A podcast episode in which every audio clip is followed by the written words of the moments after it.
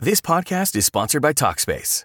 May is Mental Health Awareness Month, and Talkspace, the leading virtual therapy provider, is encouraging people to talk it out in therapy. By talking or texting with a supportive licensed therapist at Talkspace, you'll gain insights, discover truths, and experience breakthroughs that will improve how you live and how you feel. With Talkspace, just answer a few questions online and you'll be matched with a therapist. And because you'll meet your therapist online, you don't have to take time off work or arrange childcare. You'll meet on your schedule, whenever you feel most at ease. Plus, Talkspace works with most major insurers, and most insured members only pay a $25 copay or less. No insurance? No problem. If you want to make progress toward a mentally healthier place, Talkspace is here for you. Now get $80 off your first month with promo code SPACE80 when you go to Talkspace.com. Match with a licensed therapist today at Talkspace.com. Save $80 with code SPACE80 at Talkspace.com.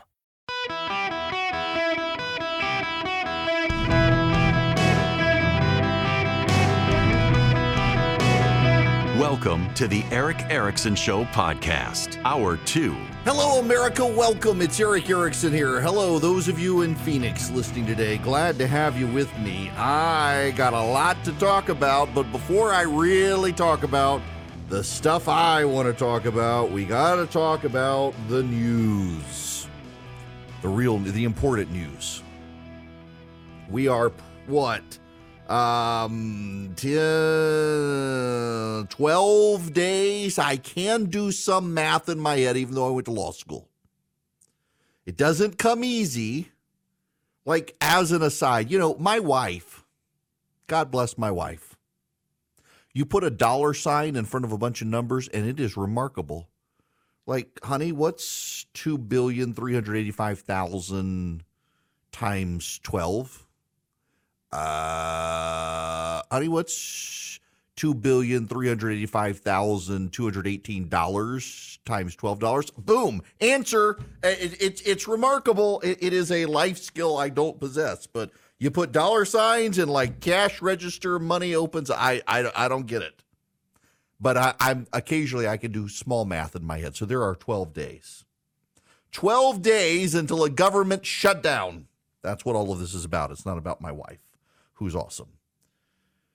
The House Republicans uh, are proposing a deal on Sunday. They proposed it yesterday to temporarily fund the government for about six weeks. And they're trying to get it passed. The Senate is not going to go for it. And now they don't know that they can get it done. So there would be a 1% cut but essentially, what it would amount to is an 8% cut to everything other than defense. So the short term funding bill would keep the government running until October 31st and trigger a 1% cut to current fiscal levels. The 1% cut is an average for the federal budget. The Defense Department and Veteran Affairs would not receive any cuts, while other government agencies would be slashed 8% until the end of October. The effort is meant to garner support from the hard right. You know, they they never talk about the hard left or the far left. It's always the hard right and the far right. Regardless, let me read you this thread from my buddy Chip Roy, one of the leading conservatives in the House. He writes, in 12 days, funding expires. Ha ha, I did the math right. In 12 days, funding expires. The question is what we demand to fund it. My position is that we must get substantive wins on, among other things, the border, Department of Defense wokeness, Department of Justice weaponization, and spending cuts to support funding. On the table is a 30 day funding extension at an 8% cut to non defense, non veterans federal bureaucracy, something we've never been able to do. That would include, importantly, an 8% cut to the Department of Justice funding as a first step to stop its abuse along with border security in the form of most of H.R. 2, the Secure the Border Act, and spending riders to implement it. Recall that this bill resulted from our efforts in the spring to accomplish what we've never done, including 2018 uh, with all Republican control, passing a security only border bill. Along with a defense appropriation bill that does not include a Ukraine supplemental, includes riders to defund abortion tourism, trans surgeries, diversity officers, critical race theory, and more, and continuing to fund veterans at current levels. In short, the bill is only 30 days.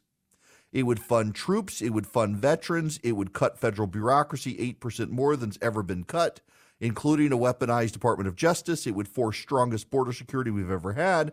And it would refocus the military on mission over social engineering.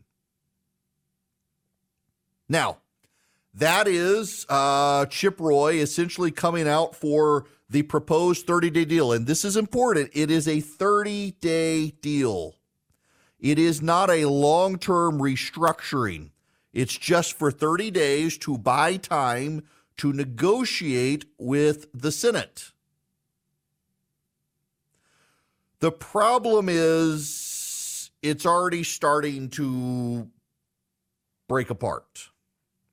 Matt Gaetz of Florida says he will not support a 167 page surrender to Joe Biden. Matt Rosendale of Montana calls the plan a continuation of Nancy Pelosi's budget and Joe Biden's policies. Marjorie Taylor Greene on Twitter said, I'm a no. Eli Crane of Arizona simply said no. And then there are objections from Dan Bishop of North Carolina, Corey Mills of Florida, Tim Burchett of Tennessee, Tony Gonzalez of Texas, Andy Ogles of Tennessee, Anna Paulina Luna of Florida, Victoria Spartz of Indiana, Ralph Norman of South Carolina, and others. Here's a problem, too. So, Scott Perry, the chairman of the House Freedom Caucus, helped negotiate it. Tom Emmers is the chair of the, uh, or he's the, the majority whip, used to be the NRCC chair a lot of these guys feel burned by the debt ceiling deal, and Matt Gaetz just flat out hates Kevin McCarthy, doesn't want to help him do anything. Ukraine funding is one of the big issues on the House side. A lot of the Republicans don't want to fund Ukraine. On the on the Senate side, they want to fund Ukraine. Volodymyr Zelensky is headed to Washington D.C. to try to uh, put a little public pressure on the House and Senate. Now, publicly, a majority of Americans, including a majority of Republicans, still want to fund the Ukraine effort. Uh, the criticisms from the Republican side have more to do with Joe Biden has screwed it all up than that we shouldn't fund them. But a lot of the House Republicans have taken the position that they want not a penny more to go to Ukraine. So that'll be in contention. The Senate will probably win on that. There will be funding for Ukraine. The fact of the matter is, Kevin McCarthy wants to fund Ukraine. He just can't be public about it. The problem, however, is how do you herd the cats? You have a four seat majority. Three Republicans are out of Congress right now. They're under the weather. They're not going to be back, so you can only lose one vote. You're not going to get any Democrats. You have 12 days. What are you going to do? Now, McCarthy, I'm not a fan, but he has impressed me over the past few months to be able to find the votes to to get things done. You're going to take Matt Gaetz off the table. This is the problem. You can't get this done this week because you got three Republicans out sick. They're not going to be there this week. Uh, so you lose one vote. That's Matt Gaetz, who's a guaranteed no. Uh, that means you can't pass this. So you're going to have to wait till next week. So you wait until next week.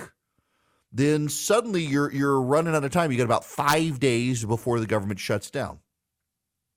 Then you still have to get it past the Senate and to the president.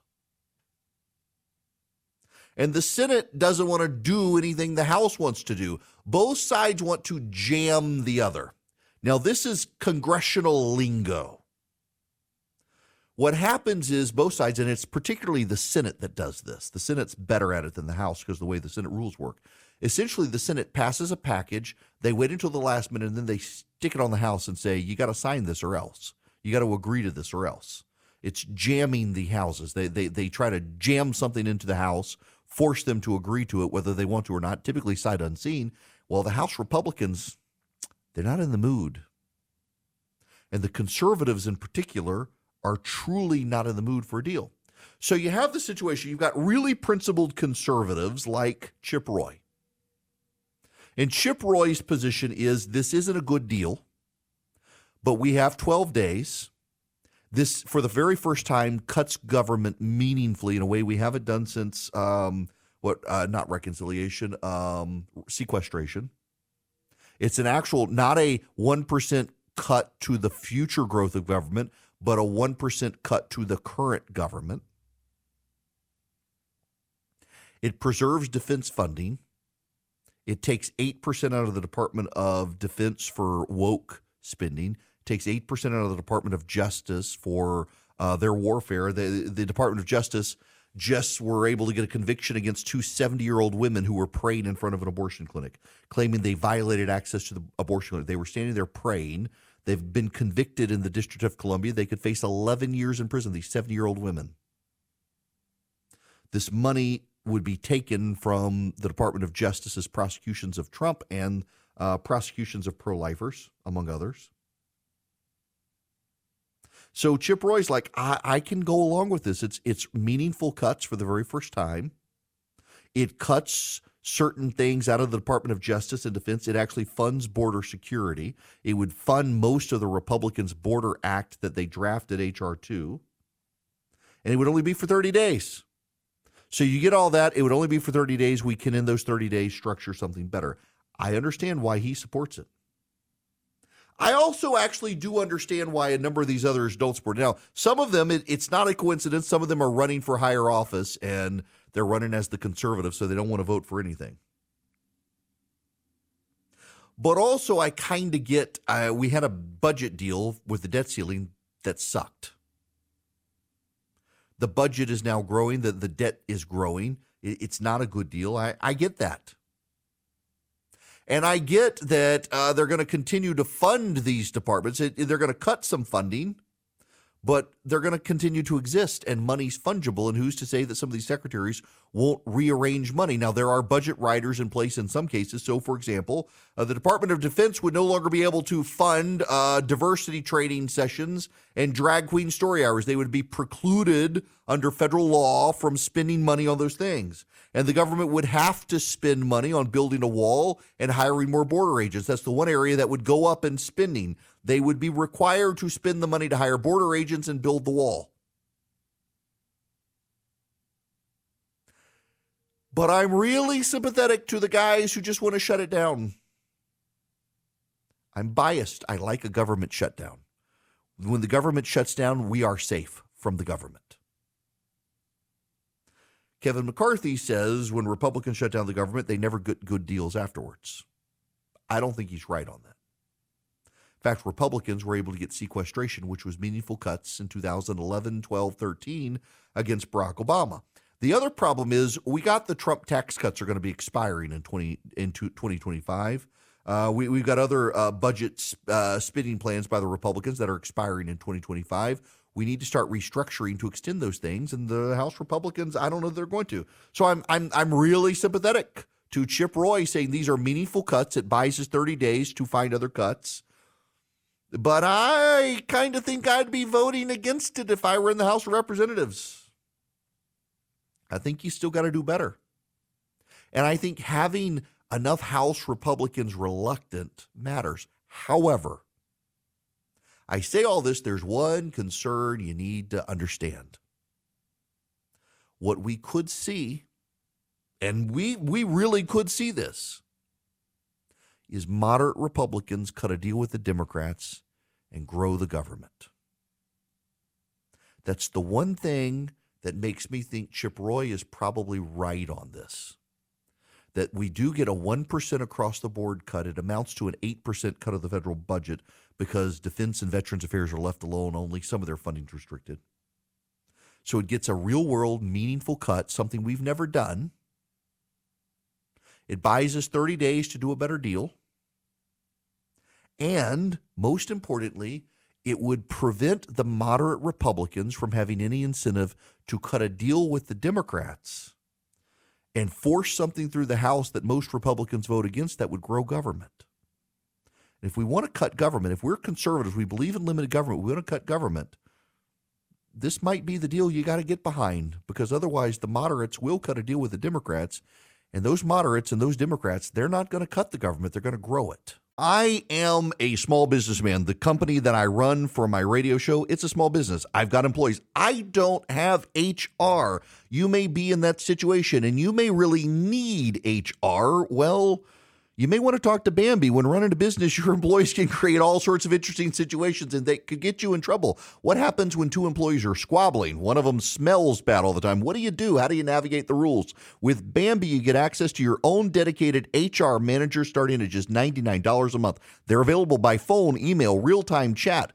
Onboarding and terminations run smoothly. Team members reach peak performance. Your business stays compliant with changing HR regulations. Let Bambee handle your employees for you. Their HR autopilot automates important HR practices like setting policies, training, and feedback. Listen, you want US based HR managers who give you experience, expertise, a personal touch you need to make it seem like they're a part of your team. They could cost 80 grand a year, but Bambee starts at $99 a month. Schedule your free conversation today to see how much Bambee can take off your plate.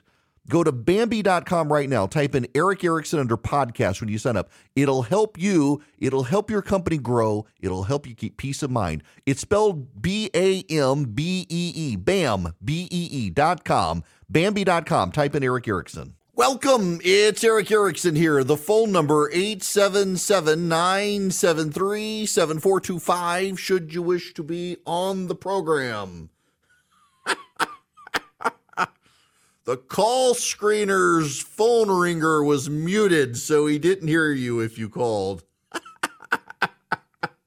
uh, it wouldn't be a Monday without firing somebody and rehiring them by the end of the day, I guess. Usually it's Philip. all right, all right, all right, all right. I, I this story, I, I may need to spend more time on it than this segment. However, California is trying to convince truck drivers, 18 wheelers, tractor trailers, whatever you call them, depending on where you are in the nation, that they should go electric. That's right. They should go electric. So, David Girola Jr. got behind the wheel of an electric semi, took it for a spin. The Southern San Diego based trucker liked the way it looked, he liked the way it drove, he was impressed. But at this point, buying an electric truck makes no sense for Girola, a driver and small business owner with two trucks and one employee. The cost of an electric truck, even with federal tax incentives, is out of reach. Even if he could afford one, there are few places for a driver like him to charge an electric truck. And the limited range he can drive on a single charge, a couple hundred miles, wouldn't work on his daily trips to the Port of Long Beach. Round trip from San Diego, it's 234 miles. That means on one trip, somewhere coming back south to San Diego, got to find a charging station just to get enough power to get back home. And the two loads he's currently running per day, that becomes absolutely impossible with an electric truck. Well, the California Air Resources Board, or CARB, is going to start forcing companies to add only electric vehicles in January as part of a statewide mandate on greenhouse gases and climate change. The regulations are targeting larger fleets, those with 50 or more trucks, or that have $50 million or more in gross annual revenue. Starting in January, those businesses will only be allowed to add zero emission trucks to their fleets. And by 2035, all trucks entering California seaports and intermodal rail yards have to be zero emission vehicles. Y'all know this isn't going to work, right? This is just California screwing it up for the rest of us. At some point, we're going to need a law at the federal level that California can't keep trying to do these state regulations that mess everybody else up. You know, California, one of the upsides of it is they're about to uh, spark an excess bacon supply nationwide. That's right. Uh, California is regulating pork producers and so pork producers have started pulling their products out of California, which means more bacon for the rest of us. Uh, California going to start having major problems with cascading effects unless Congress does something, which they're not going to do. So other states are going to have to start mandating uh, that you got to have diesel trucks. That wouldn't that be great? It would. AFP has thoughts on all of this. Americans for Prosperity, they've actually got thoughts on how California is trying to use their state regulatory power to control other states and they've got proposals for states and for the federal government to push back, among other things. They're reigniting the American dream. They're getting rid of deregulation. They're fighting nationwide against Bidenomics, and they want you on their team. They train you up to be a really great activist. They train you how to be persuasive to your neighbors and local legislators and to members of Congress. And then they build up their army of activists and they fight the regulatory state. If you want to join them, and I highly recommend that you do, go to americansforprosperity.org slash Erick today. Americansforprosperity.org slash E-R-I-C-K. You sign up with Americans for Prosperity, you become a better, more effective conservative activist. And on top of all of that, they get you involved at the state level to make real change for free markets and free people and limited government. AmericansForProsperity.org slash Erick. Hello and welcome. It is Erick Erickson here. The phone number is 877-973-7425.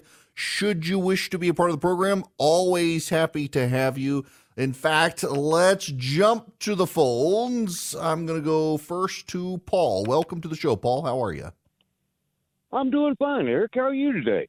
I'm great. What's going on? Hey, man, I've got the solution for the whole budget thing. All right. Now, this, this, stay with me here for a second. Um, I let them shut down the government and, uh, well, reserve funding for the military, Social Security, and for Postal Service. And uh, there will be no retroactive pay I bet that'd bring them to the table, wouldn't it?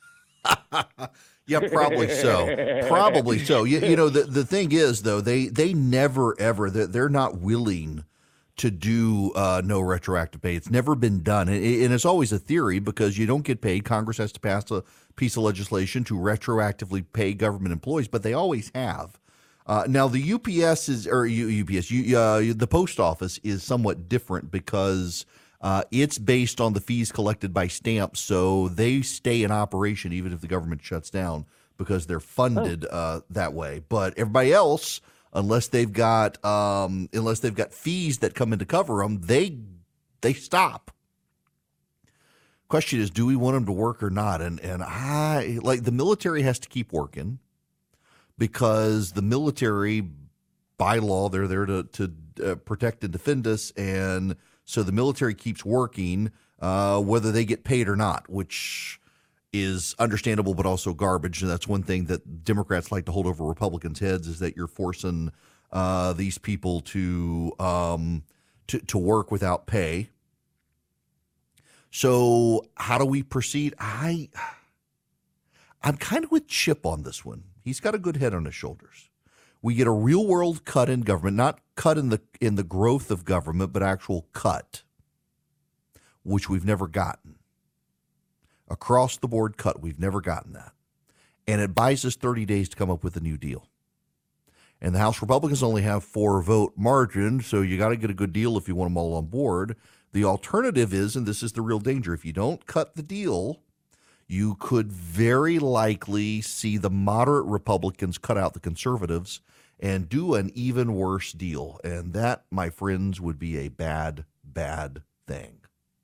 Now, I want to move on. I want to talk about a difficult subject.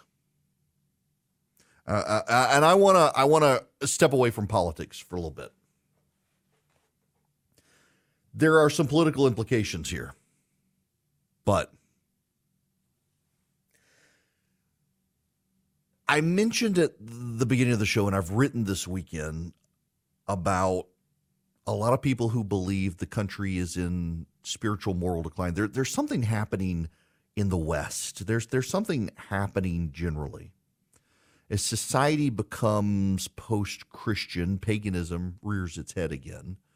Uh, we don't have to get into the theological aspects of it. We don't have to turn this into a show about religion, just to say that something unhealthy in society is happening. And one of those is the rise of euthanasia services. Now, I need to step back for a moment on this one and, and let me personalize this one.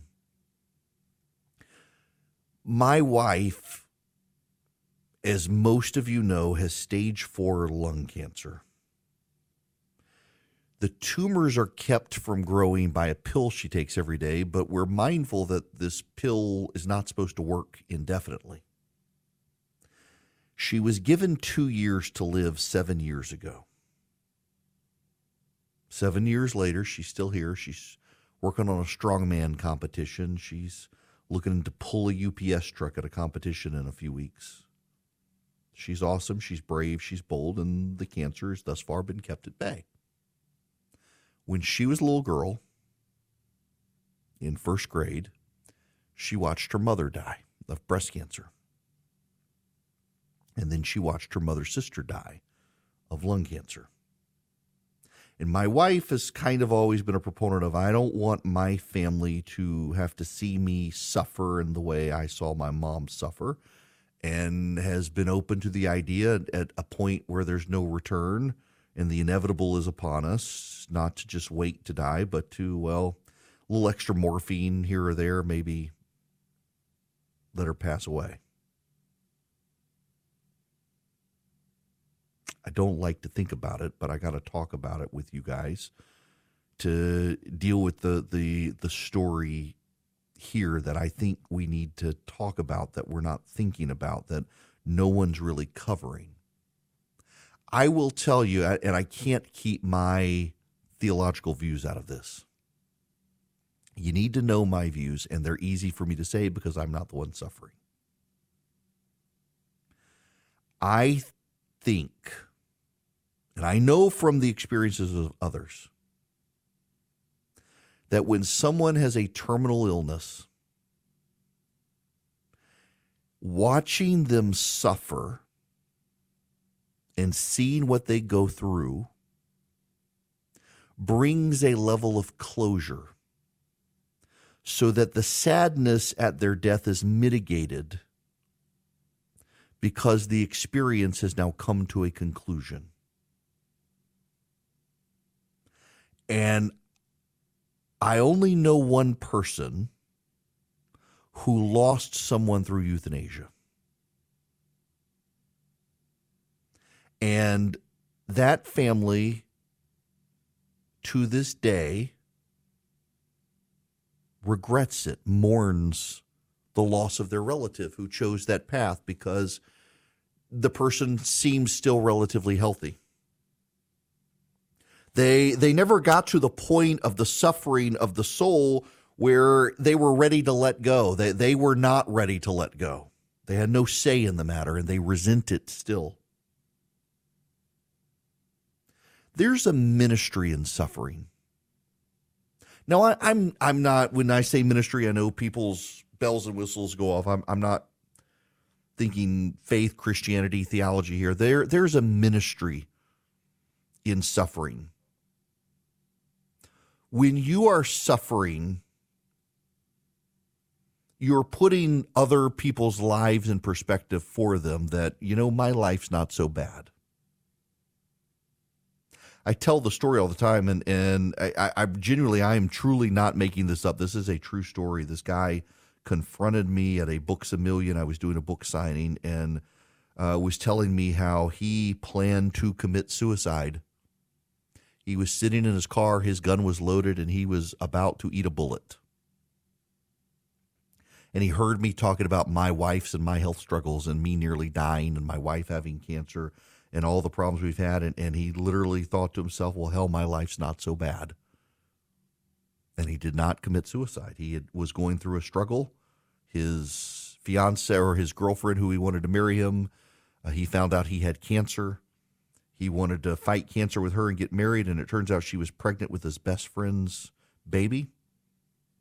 And he decided that he was just going to eat a bullet. And he didn't. Because I was open and transparent with my suffering and my family struggles and health struggles in such a way that he thought, you know, my life's really not that bad. I can deal with this. And he did, and he's healthy. He he fought cancer. He recovered. He's in remission. Um, and I, I just, I, I, the, the thing here is, I think that, uh, we too often in our society, we don't like pain, we don't like suffering, and sometimes your willingness to go through that suffering is a ministry to others. I think about my friend Tim Keller he struggled with pancreatic cancer. And you know, the the the the thing that I feel guilty about and to some degree is that Tim would call and check on not just me, plenty of other people. And here he is dying with pancreatic cancer, and he wants to make sure we're okay. I'm like, dude, you're the one dying. What can we do for you? Nothing. How can I pray for you? Oh, you can. I want to pray for you. It's it, it just there. There was a ministry there. I raise all that to bring you to this story by Alexander Raikin at National Review on the rise not of healthcare but of death care.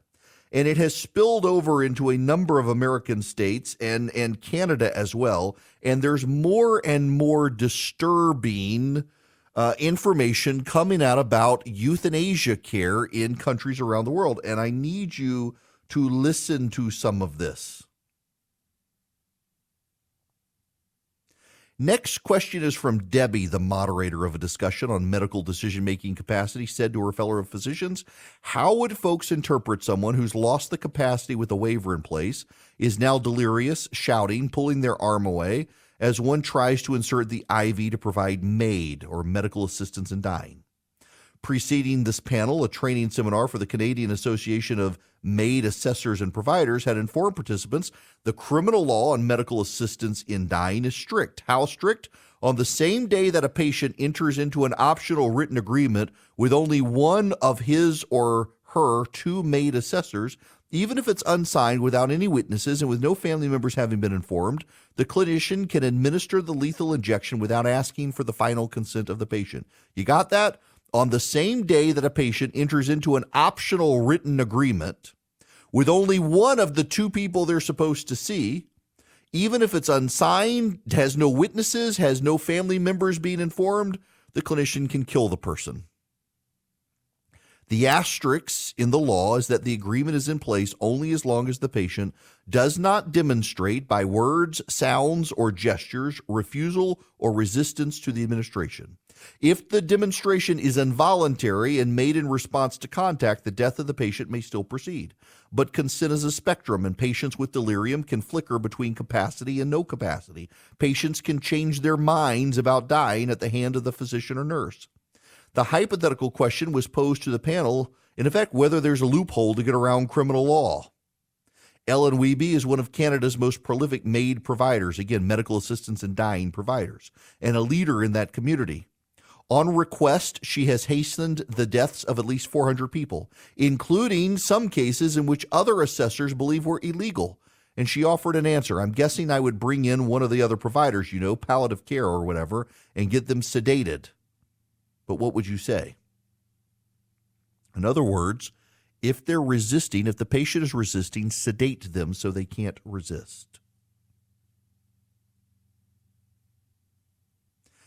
CAMAP the self styled clinical subject matter experts on MAID in Canada, is in the process of re- releasing a curriculum. The first rule of medicine is to do no harm.